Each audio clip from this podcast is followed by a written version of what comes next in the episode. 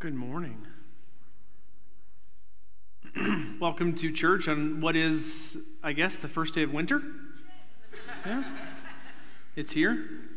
Um, yeah, I'm I'm excited. I'm excited to to just continue walking through the uh, the scripture, um, specifically here as we as we move into. Thank you. Uh, as we move into 2 Timothy. Hey Art, can we turn can we turn my gain or something down a little bit? I feel like I'm a little I'm a little hot. Am I good? Thank thank yeah. Maybe? Yeah, okay. That's probably good. Okay, so uh, we're going to move into 2 Timothy chapter 3. We're going to just jump right into the scripture, right into the text. So if you have your Bibles, you can go ahead and just open them there. Uh, and let me just give you just a little bit of context that I think is important for us as we move into uh, this situation that Paul is about to address. And so uh, Paul is writing to one of his, like, most beloved, closest disciples, the guy that he refers to as a spiritual son, uh, a guy by the name of Timothy. And he's writing Timothy uh, while Timothy is pastoring and leading the church in Ephesus. And that's significant because that is a church that Paul himself planted. So in Acts chapter 18, chapter 19, Paul goes and he, he plants the church in Ephesus the, uh, for the Ephesians, the Ephesians people. Uh, and, and, and he spends, like, it's not just like he shows up and then leaves the next day. He spends a significant portion of his time in ministry there. We're talking years. That's important because as we dive into text and scripture, uh, Paul would have been acutely aware of the dynamics of the church. He would have known the people, he would have known their names, their faces, their situations. These, these letters that we're reading, the epistles, uh, they're not written in a vacuum. And so it's not like Paul just sat down and said, I'm just going to write about some random things and I'm going to send them on their way. Paul would have had conversation and dialogue with Timothy. Timothy would have asked Paul questions. He would have been asking for prayer requests. Hey, I've got this situation, this issue. I'm dealing with this here. And Paul would have sat down and he would have started to address those issues. They're not written in a vacuum. One of the most difficult things that we as scholars, Bible scholars, and you all are Bible scholars, whether you realize it or not, one of the most difficult challenges that we have is trying to insert ourselves into a culture that existed 2,000 years ago in a situation that really, in a lot of ways, we only have one side of the story. That's challenging. But it's also kind of exciting. When we step back and we read Scripture, interpreting Scripture through Scripture, taking the different pieces and trying to kind of piece it together, and then all of a sudden, because God is faithful and the Holy Spirit moves, we begin to see something that's like, oh, now I get it. I had kind of one of those encounters this week. That's been kind of the theme of late. Uh, it's funny how God works that way. Like you d- drive in, jump into Scripture, you dive into Scripture, and you're expecting to read and, and kind of be moved in one direction, and God takes you to a completely different place. So, Paul in 2 Timothy, it's his last recorded letter, at least the last letter that we have record of. And we begin to pick up on some of that. Like Paul always writes with passion and he always writes with heart, but there's something about this particular letter that's like, he knew the end was near. He knew his journey on this side of eternity was coming to an end. And so there's almost a greater fervency in the way that he writes. And so he begins in chapter 3, verse 1. He says this, but mark this so, so write this down. Pay attention to this. This is important. There will be terrible times in the last days. Now, I'm not entirely sure what Timothy was expecting to read when he opened up this letter from Paul, uh, but my gut tells me this would have been like a gut punch, right? Because Paul's encouraging him up until this point. he's given him some kind of uplifting, some encouragement, and then all of a sudden, hey, by the way, write this down. Uh, Mm, it's going to get worse before it gets better. There will be terrible times in the last days. Now, there's lots of interpretations as to what the last days is implying. And so, is, is Paul writing about something that has yet to happen, right? Like we start thinking about last days, we're thinking about, okay, like, like before Jesus comes, like, like the moments leading up to Jesus' arrival, like his second coming, is that what he's referring to? Or is maybe this something that, that, that, that Timothy would have experienced in his specific ministry, which would be in our past? There's lots of debates. Lots of people much smarter than me have written on this topic, but the theory that makes the most sense to me is when we begin to, to, to, think about what the last days is, we talk about when Jesus ascended to heaven and the moment that he returns.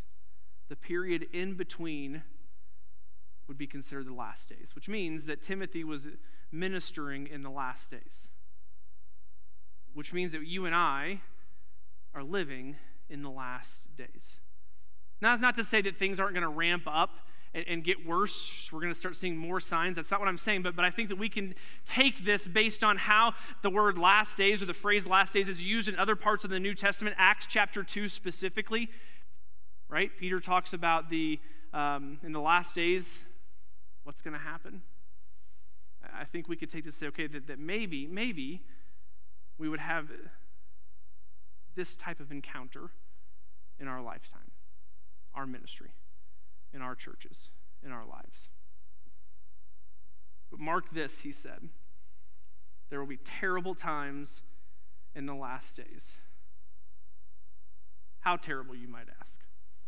Well, Paul tells Timothy people will be lovers of themselves, lovers of money, boastful, proud, abusive, disobedient to their parents. Ungrateful, unholy, without love, slanderous, without self control, brutal, not lovers of good, treacherous, rash, conceited, lovers of pleasure rather than lovers of God, having a form of godliness, but denying its power. Ugh.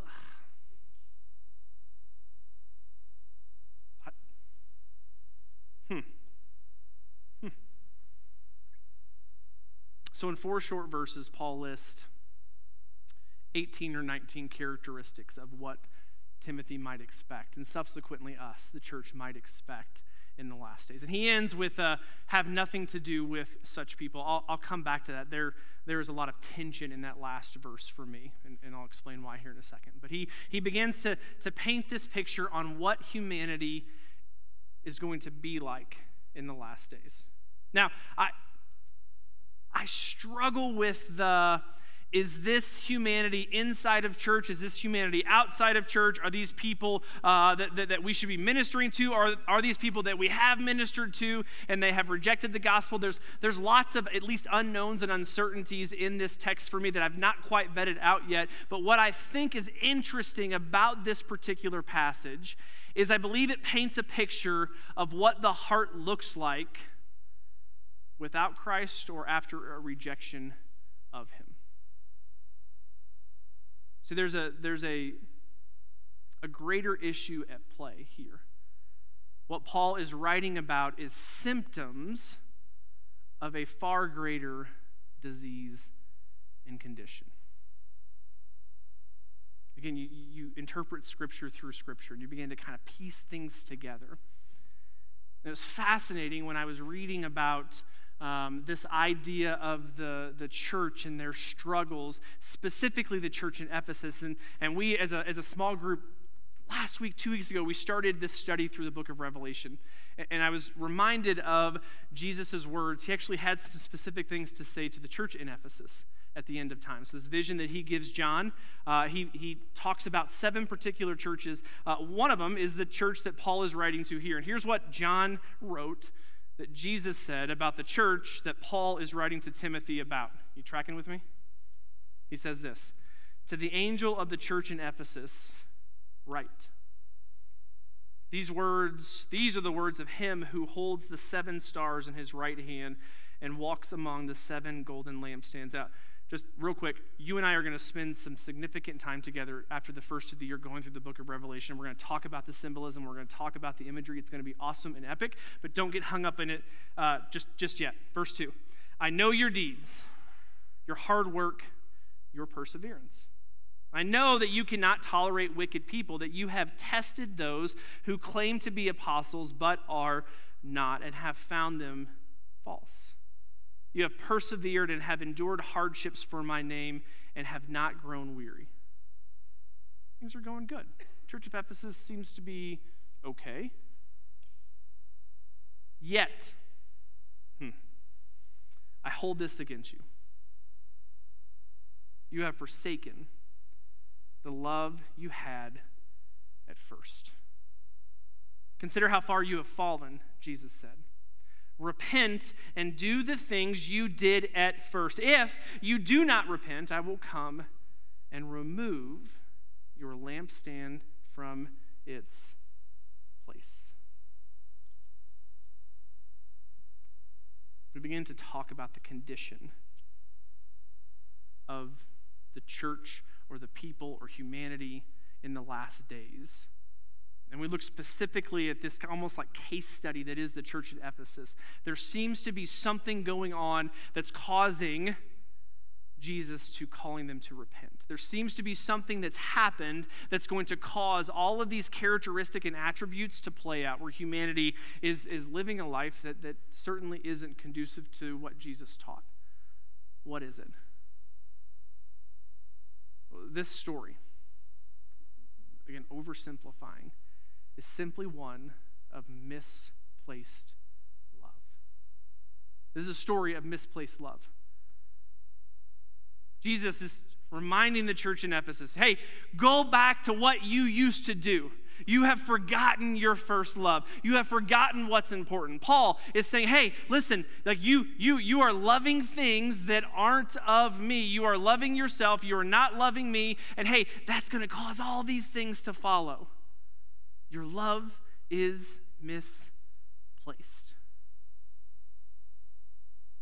We talked about this a few weeks ago, and I um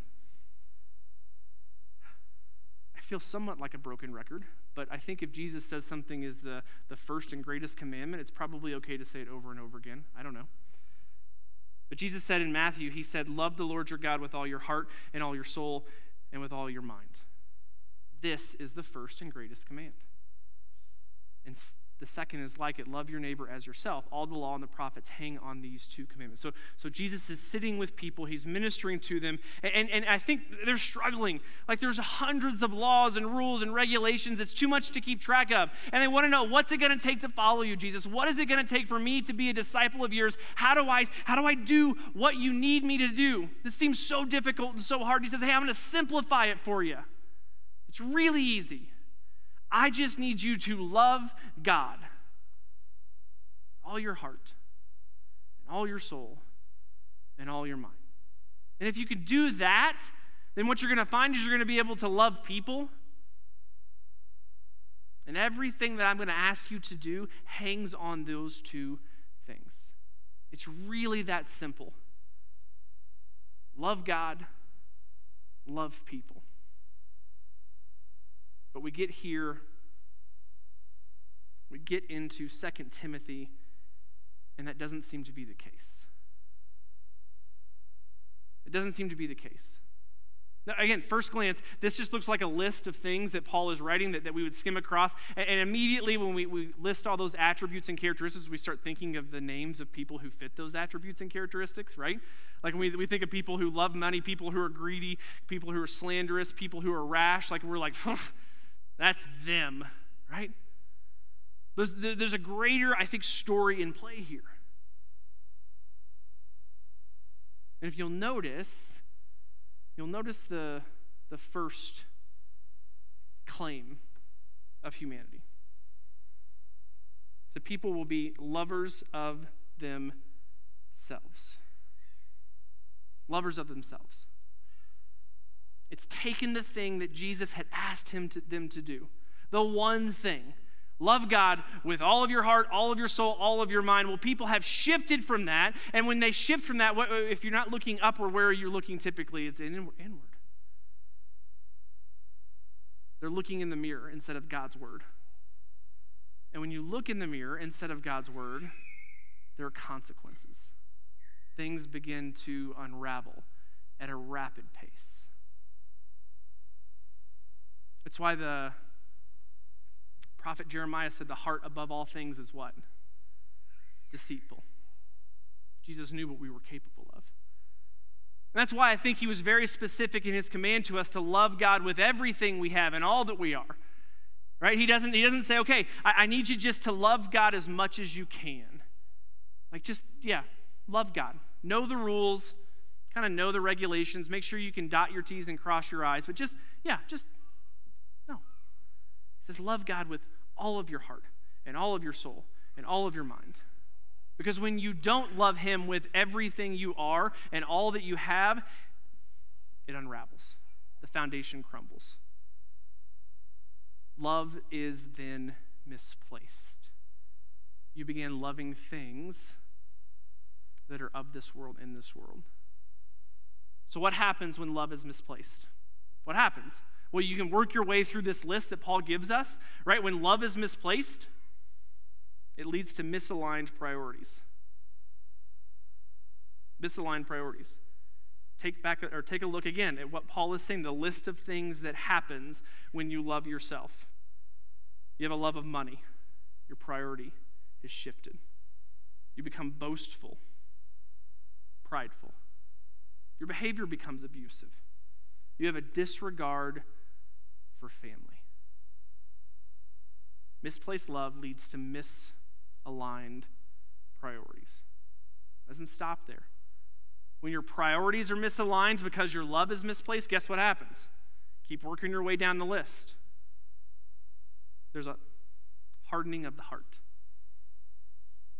Again, Paul writes people be, are ungrateful, unholy, without love, unforgiving. You see the progression here? Loving themselves priorities misaligned. When my priorities are misaligned, my heart becomes hardened. And when my heart becomes hardened, guess how I behave? In a way that doesn't honor Christ. Hardened heart leads to villainous, villainous behavior.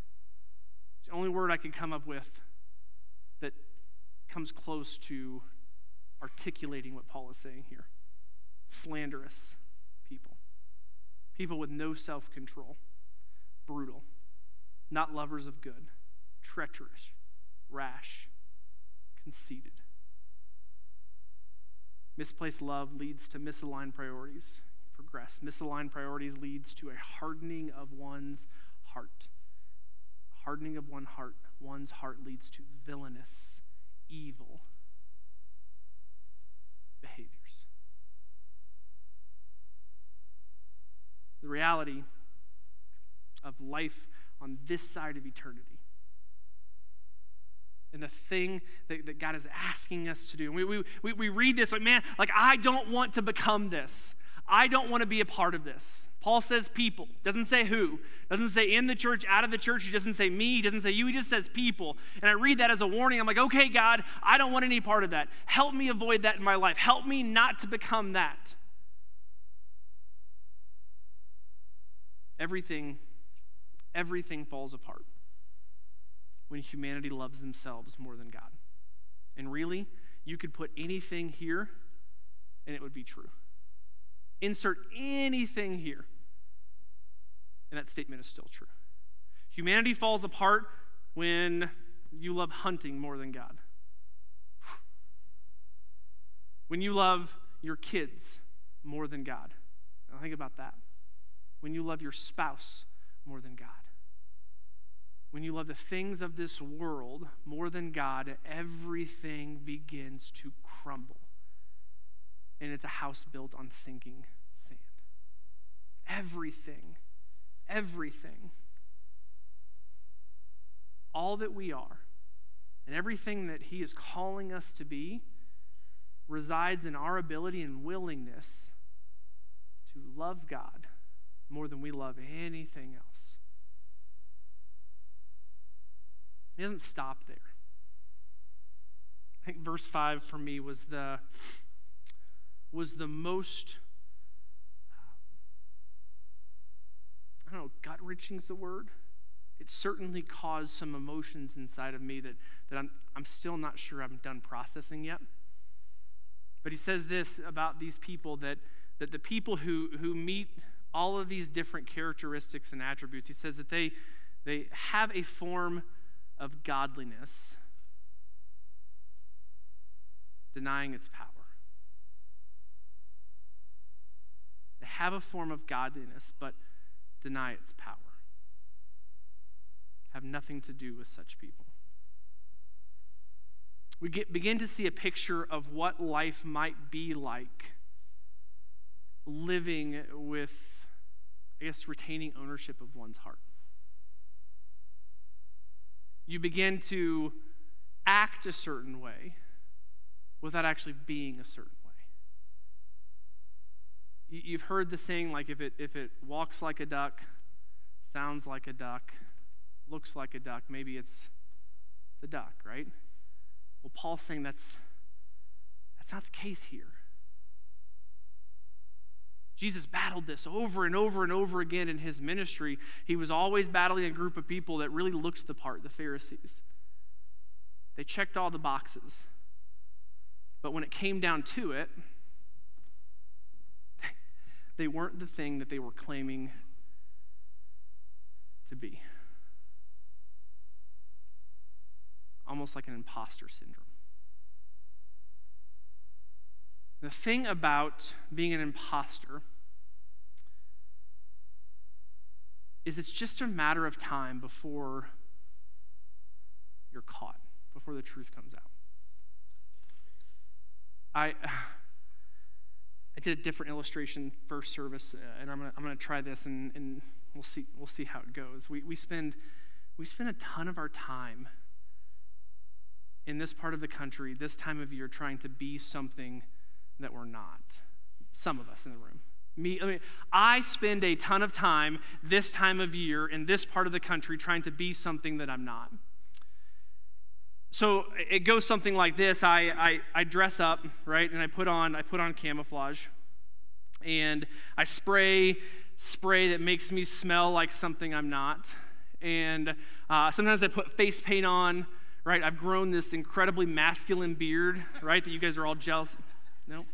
Uh, right? Because I, because I want, when I'm in the woods, I want an elk to think that I am one of them. And I even go as far as to try to, to sound like them. And I've been practicing this, so let's see what.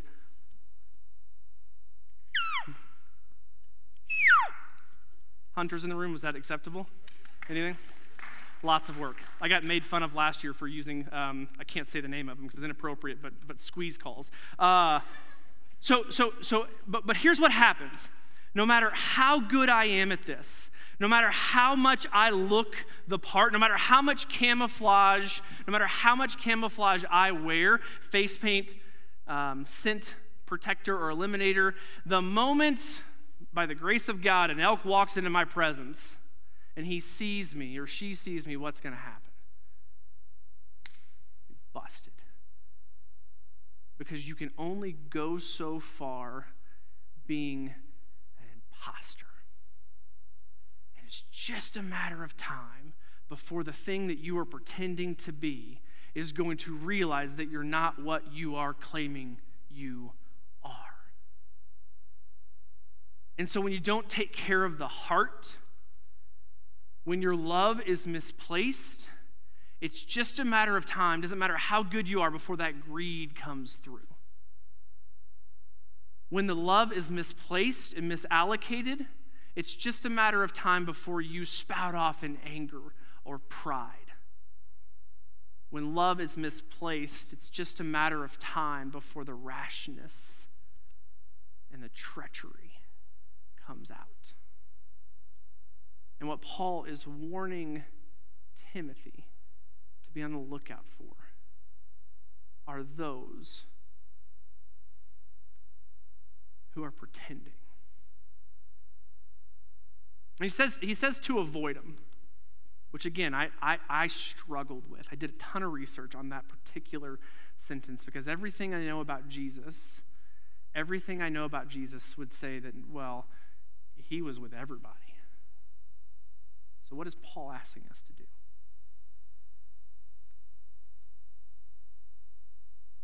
Think the fear that Paul had for Timothy, again, based on my study,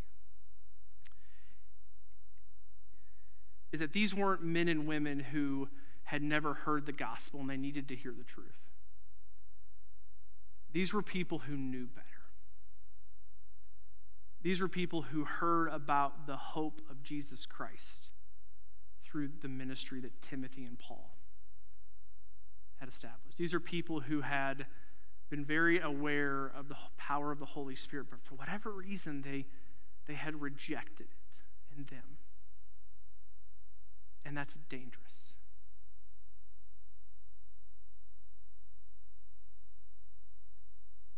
We, are doing uh, the book study.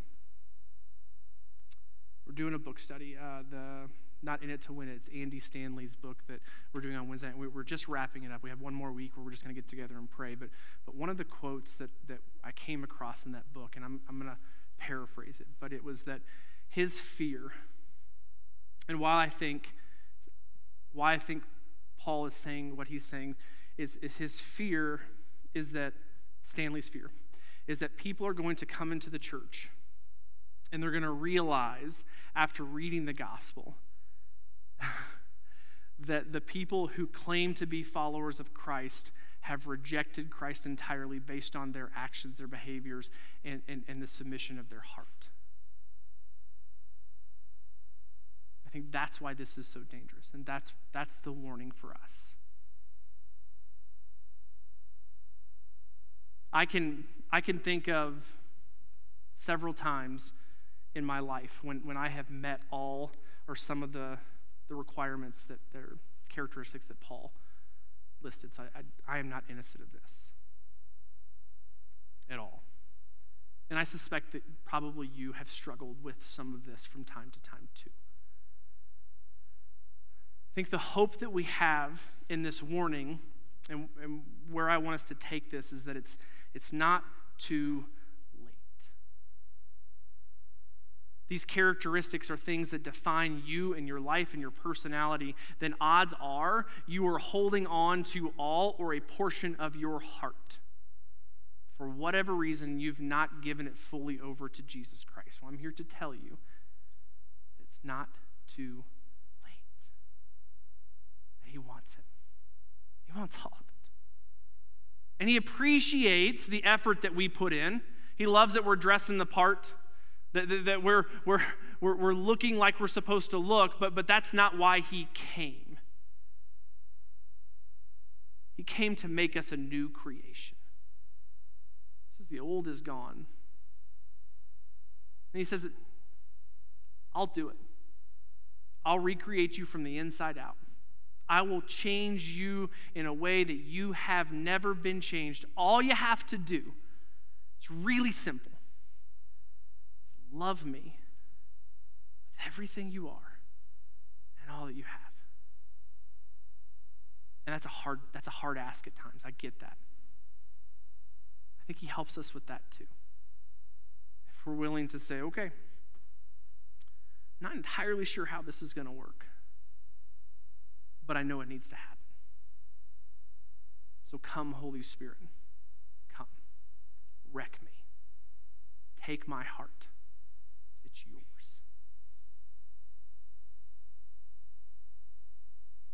Let's pray. Gracious Heavenly Father, I just, again, we come to you just.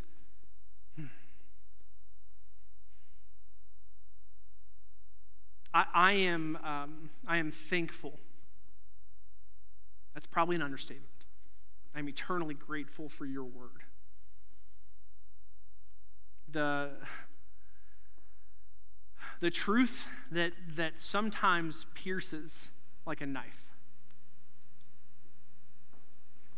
God, help us be men and women who have fully handed over our hearts to you. Help us not be imposters or actors or pretenders. Help us be genuinely changed through the power of the Holy Spirit. Father, if there are folks in this room who are wrestling with this message, much like I have, my, my prayer is that today would be the day where they say, I am yours, wholly and totally and fully. That they would, they would cry out to you and surrender. That they would begin to love you more than everything else in, in their lives.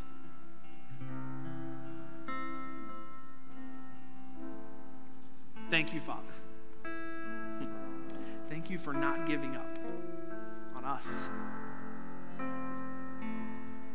Jesus' name we pray. Amen. Let's stand and worship again together.